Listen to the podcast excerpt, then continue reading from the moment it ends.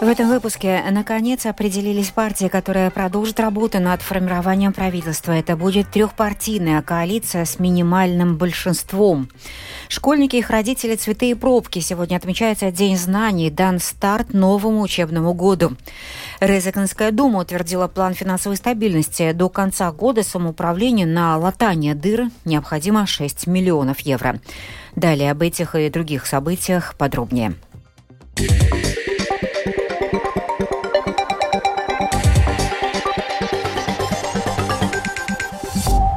Сегодня стало ясно, что формирование нового правительства в понедельник продолжит новое единство Союз зеленых и крестьян и прогрессивные. Подробнее о большой политике Михаил Никулкин.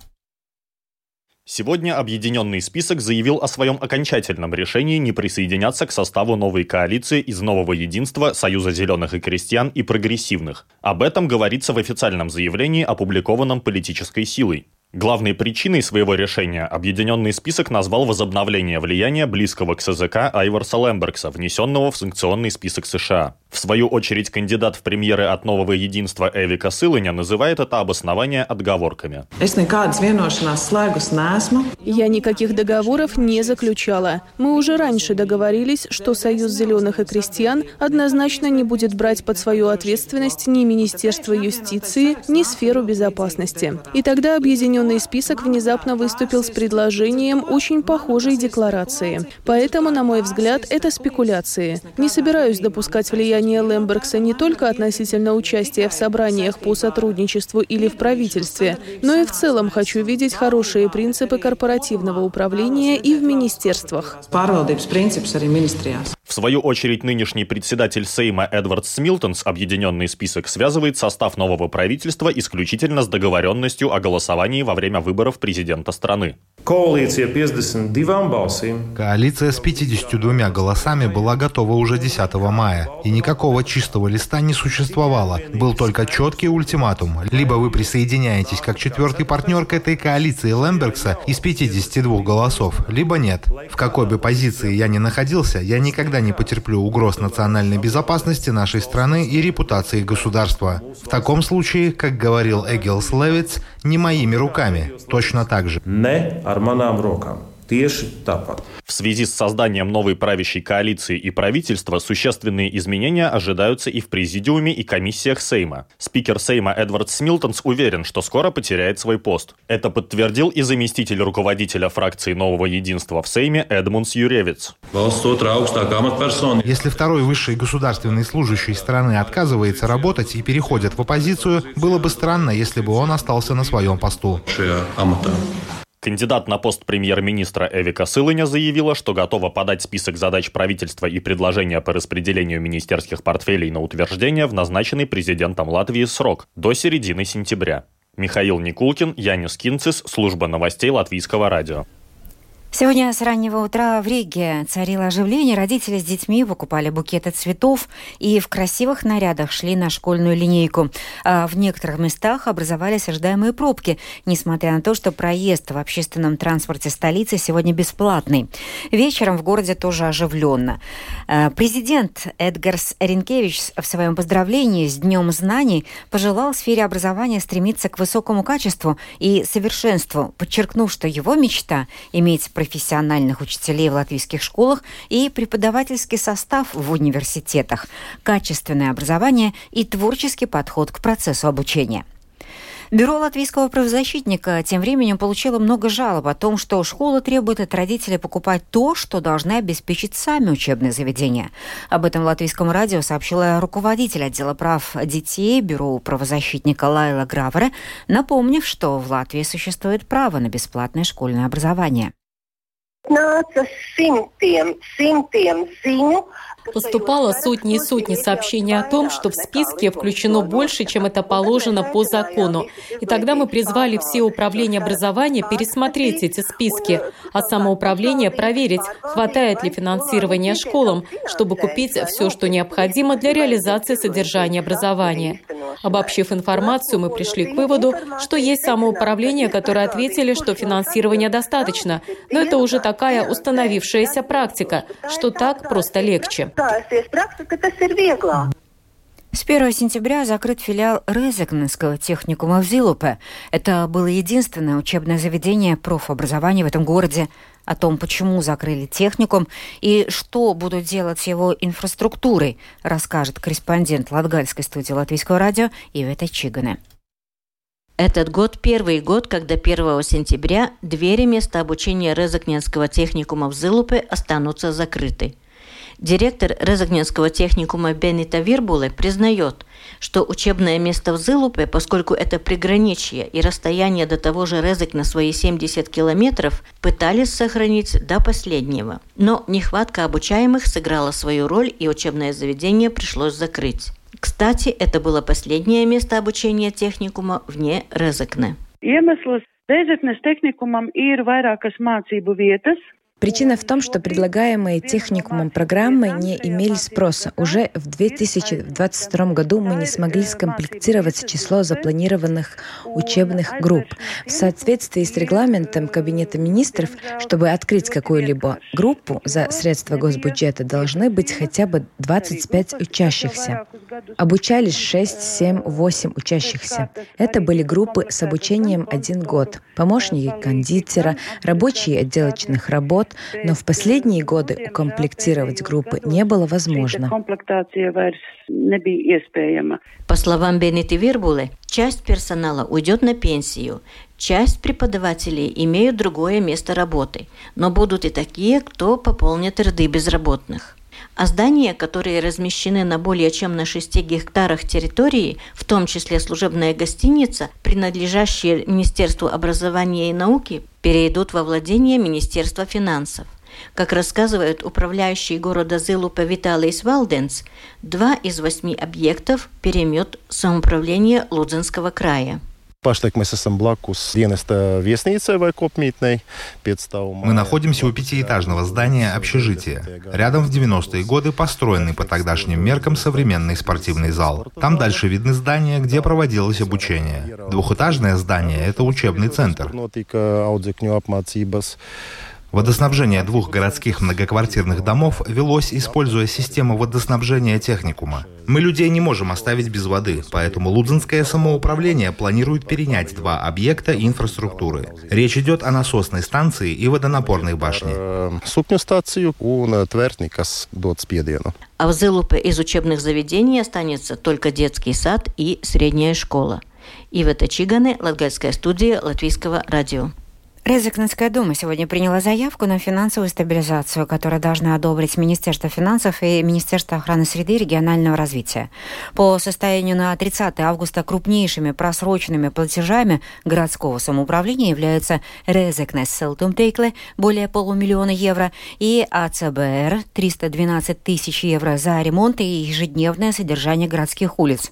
Муниципалитету необходимы средства на зарплаты, на завершение приоритетных инвестиционных проектов.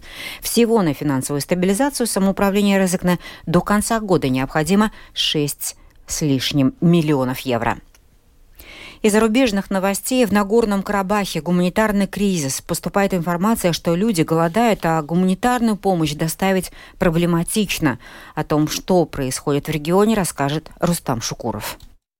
В апреле Азербайджан установил в Лачинском коридоре пограничный и таможенный контрольно-пропускной пункт, фактически перекрыв свободное передвижение людей и грузов из Нагорного Карабаха в Армению. В результате блокады Международный комитет Красного Креста был лишен возможности поставлять в регион продовольствие и предметы первой необходимости. До введения блокады объемы поставок составляли порядка 400 тонн ежедневно. В середине августа по инициативе Армении Совет Безопасности ООН обсудил ситуацию с блокадой Нагорного Карабаха. Обсуждение в ООН проводилось после того, как из Ханкенди, Степанакерта, столицы Нагорного Карабаха, поступили сообщения о смерти 40-летнего мужчины в результате хронического недоедания. На заседании представитель ООН по вопросам гуманитарной помощи Эдем Вассорну потребовала обеспечить возможность для Международного Красного Креста доставлять в регион помощь по всем имеющимся маршрутам, а также не препятствовать в этом деле и другим организациям. При этом какой-либо резолюции или совместной декларации по итогам обсуждения в Совбезе ООН принято не было. На этой неделе мэр Парижа Ан Идальго и другие руководители французских городов отправились в Ереван, чтобы сопроводить 10 автомобилей с гуманитарной помощью, направленной жителям Нагорного Карабаха из Франции. Позже премьер-министр Армении Никол Пашинян заявил, что Азербайджан не пропустил в Нагорный Карабах французскую гуманитарную помощь.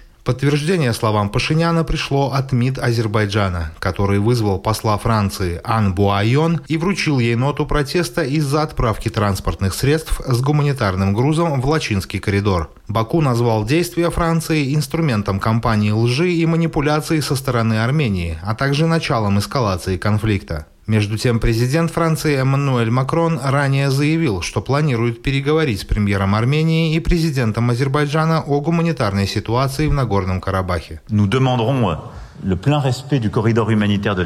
Мы потребуем полного соблюдения договоренностей о Лачинском гуманитарном коридоре. Франция будет выступать с новой дипломатической инициативой на международной арене с целью усиления давления на Азербайджан. Ничто не может оправдать гуманитарный кризис, в котором сегодня оказался народ Нагорного Карабаха. Мы также продолжим следить за ситуацией. Тем временем США выразили глубокую обеспокоенность ухудшением гуманитарной ситуации в Нагорном Карабахе. В заявлении представителя представителя Госдепартамента Мэтью Миллера, опубликованном в четверг, отмечается, что в течение последних нескольких недель США неизменно сотрудничали со сторонами, чтобы позволить гуманитарной помощи достичь населения Нагорного Карабаха. США призвали Баку и представителей Степанакерта незамедлительно собраться для согласования способов доставки жизненно важных грузов населению Нагорного Карабаха. Рустам Шукуров, служба новостей Латвийского радио.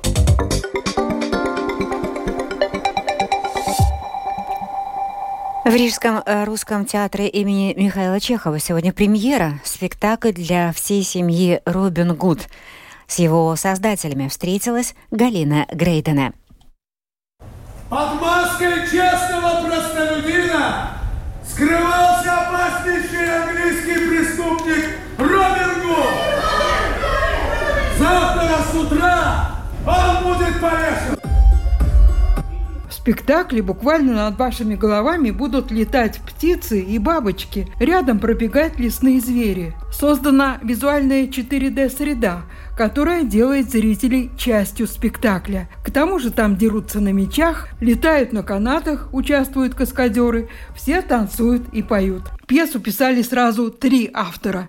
Режиссер спектакля Даци Пуце, Зана Домбровска, которая написала музыку, и актриса Елена Сигова написавшая на музыку стихи. После спектакля «Гамлет» на сцене Рижского театра напрашивается вопрос – здесь тоже будет политический подтекст? А я никогда не думаю о, о подтексте. Там э, очень же простой сюжет. Там все э, досконально ясно. Уехал добрый король, остался злой, который стал поднимать налоги. И поэтому весь народ смеется, что там власть хочет все время денег от нас. Но там смеяться начинают только тогда, когда Робин Гуд начинает грабить эти налоги. То есть все же понятно. Люди, когда им плохо, должны себя отстаивать. Это весь контекст, который у меня в голове был. Робин Гуда играет Иван Стрельцов актер из Беларуси. Он делает на сцене сальто и другие трюки без каскадеров. Да, сумасшедший спектакль в этом плане, наверное, самый сложный за всю мою театральную карьеру, потому что очень много трюков, танцы, песни. Все драки поставили нам каскадеры. О чем играли? В первую очередь благородство, потому что он защищает бедных людей. И тоже одно из самых главных вещей – играем любовь.